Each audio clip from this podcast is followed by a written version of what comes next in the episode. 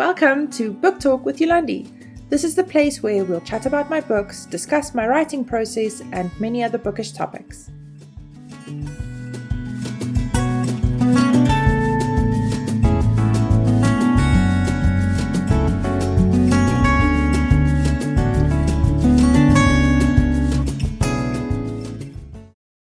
Hello, everyone, and welcome to my podcast. I added a new beta reader to my team for A Curse of Venom and Scales. She's also a writer and is currently putting the finishing touches on her debut novel.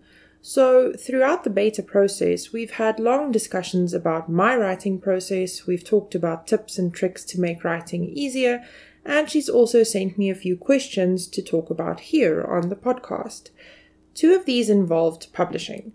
Since one's answer flows into the others, I thought I'd combine them for today's episode, which is all about my publishing journey.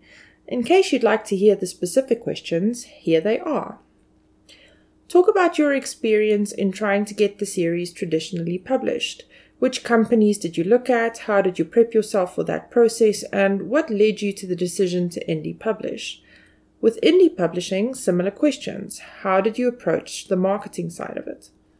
Okay, so the main reason I want to combine these two answers is that I've never actually tried to become a traditionally published author. Until now, at least, but we'll get to that. I'm lucky enough to be part of a really fantastic community of writers. The group consists of many newcomers, but there are also some veterans who are always willing to help and to share their knowledge. Many of these vets are hybridly published, meaning they have independently published books but have also worked with traditional publishers. Now, I've spoken about this a tiny bit, but A Study of Ash and Smoke wasn't actually my first complete novel. I wrote a trilogy a few years before Ash and Smoke was published, a series I'm currently reworking, by the way, and I self published those books as well. This all happened in the days before self publishing had really become such a big thing, and honestly, before I knew what I was doing as an author. Not that I know what I'm doing now, but I know a little bit more than I did then. You see, I published those books without ever having them professionally edited. I mean, I had people proofread them for me, but nobody with real industry experience. I chose to self publish that first trilogy because back then, and this was around 10 years ago, most of the publishing houses in South Africa weren't accepting speculative fiction works, and as a South African citizen, tax laws made it difficult to be published abroad. I have to be honest though, I didn't look all that hard. I don't know if it's just because I'm creative, but I've always been more of a DIY lady, if I can do something myself, you can bet your last cent that I will. so, the idea of being in total control of the entire publishing process appealed to me on multiple levels. I designed my own covers, I did the typesetting myself, and I drew the maps, and everything was groovy. I never even imagined querying agents or publishers. I was just a happy little indie on my happy little way. But for my second series, I wanted to step up my game and bring in the help of professionals, specifically an editor and later a cover designer. After a horrible first experience with an editor, I found Noreen Dorman, and I wouldn't be half the writer I am today if that hadn't happened. She went above and beyond what is expected of any editor, and with endless patience, taught me the basics of the craft. And while I was soaking up knowledge from her, I realized my first three books needed a lot of work and I unpublished them. The story is good, I stand by that, but I've since learned volumes about grammar and style, and I cannot wait to release them into the world with the love and care that they deserve. The process of writing, rewriting, and polishing Ash and Smoke lasted a few years. During this time, a lot changed. My daughter was born, my husband switched jobs, and we moved to Germany.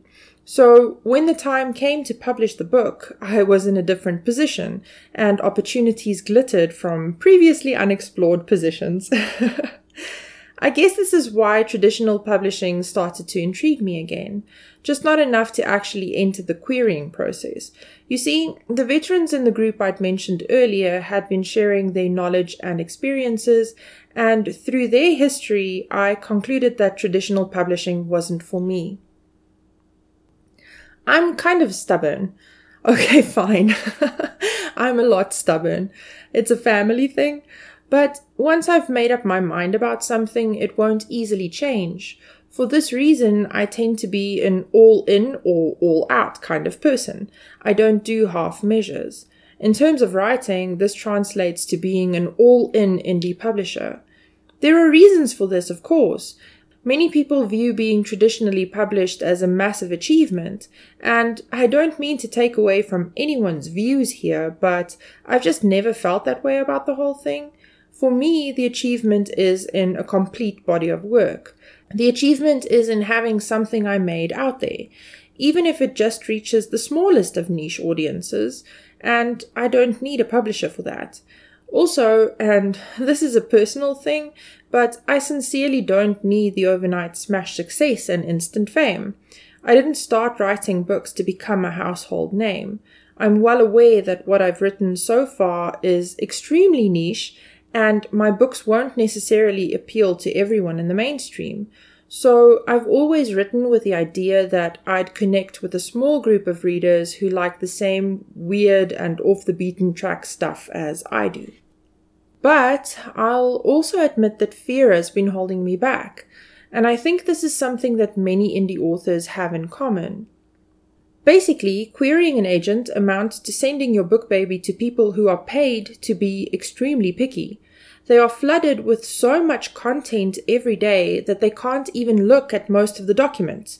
And the ones they do spend time considering have to stand out from the very first paragraph, which is a really high standard.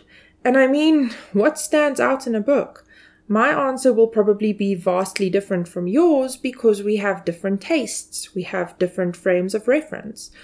I've also read many articles or tweets from agents who really like certain books but can't accept the query because the market is oversaturated in that genre, or maybe their agency just accepted a similar work from a different author, or maybe they are looking for the same story but told from the perspective of a purple elf pirate in space.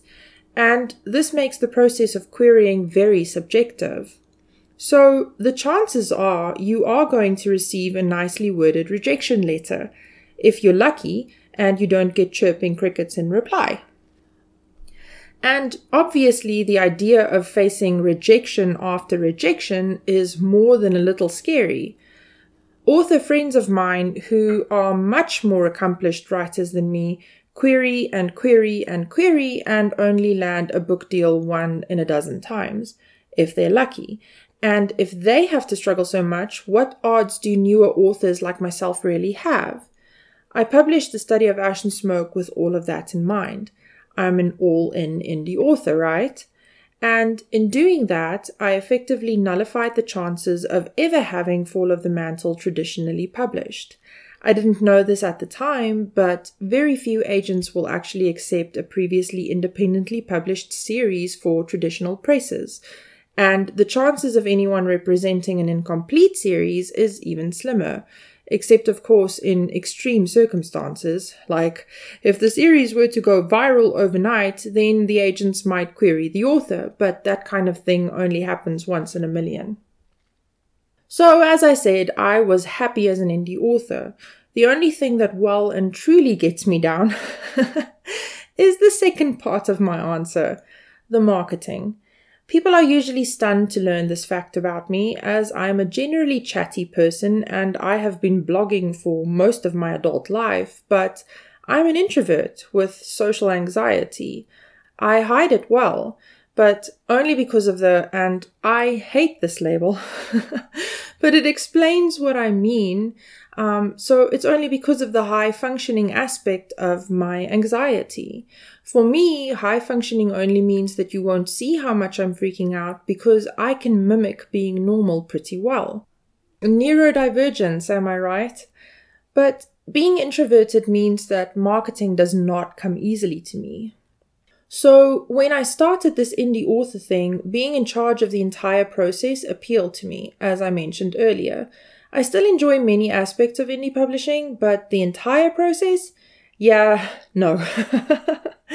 I can now say with no uncertainty that I was wrong. I'm not great with the marketing. Asking people to buy my work feels unnatural, and I find myself all sweaty and low key dreadful whenever a friend or family member actually supports my business. More often than not, I'll ask them not to read my book out of fear of their judgment, you know, because that makes sense. I've also learned that my introvertedness extends to social media, and I don't count blogging in this. Blogging is different. It feels like I'm writing an article, something that people will read and interpret in whichever way they want to. And though every blog post is written in my distinct voice, almost exactly the way I talk, the majority of my readers have never heard me talk, until now at least. and they won't be able to conjure up a mental image of me while they're reading my words. Social media posts, though, they have my face connected to each and every one of them, so it feels more like a direct extension of myself.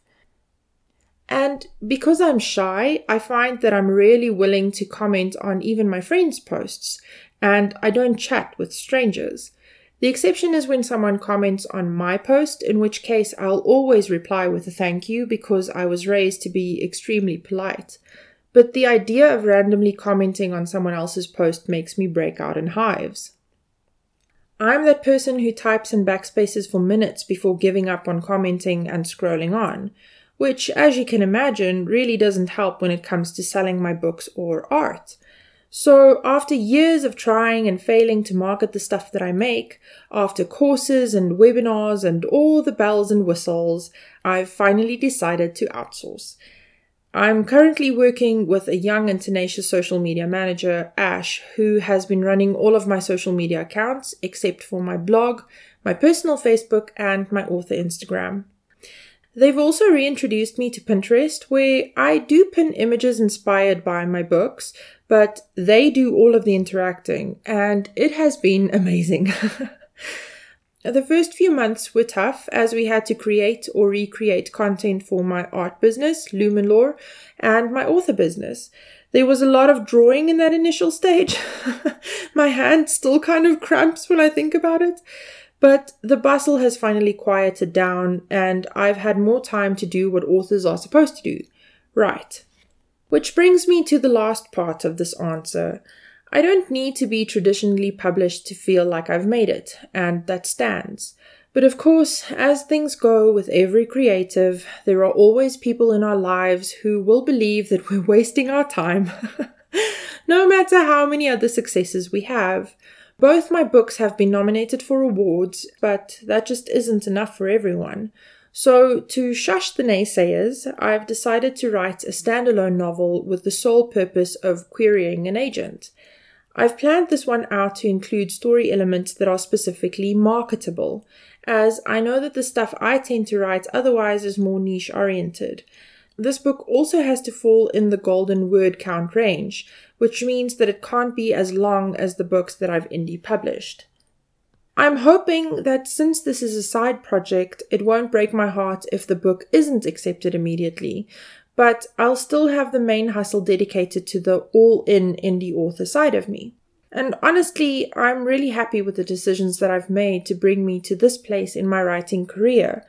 I may have brought in the social media manager a bit sooner had I known back then what I know now, but I think that the failures along the way are just as important as the successes. I might not have learned certain things about myself if I had done things differently. So, if I had to advise the next wave of new authors out there, I'd say listen to the advice of experienced writers, but ultimately trust your gut. If you need the validation of traditional publishing, chase that dream. If you're on the fence about it, try going the hybrid or solely indie route. But do keep an open mind and allow yourself to explore all of the possibilities. And maybe you'll find the road that is suited exactly to what you need. And that, my friends, is a wrap on this topic. I hope you've enjoyed this one. If you have any comments or requests for future podcasts, please do let me know. I love hearing from you and I love answering your questions.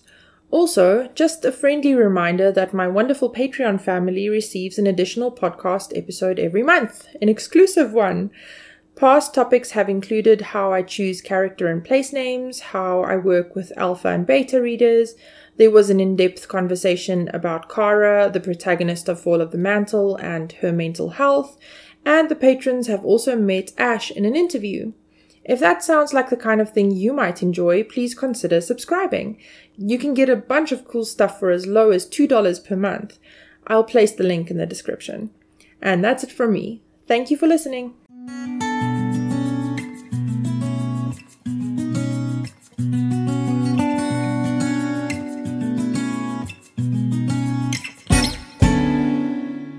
Thank you for listening to Book Talk with Yolandi.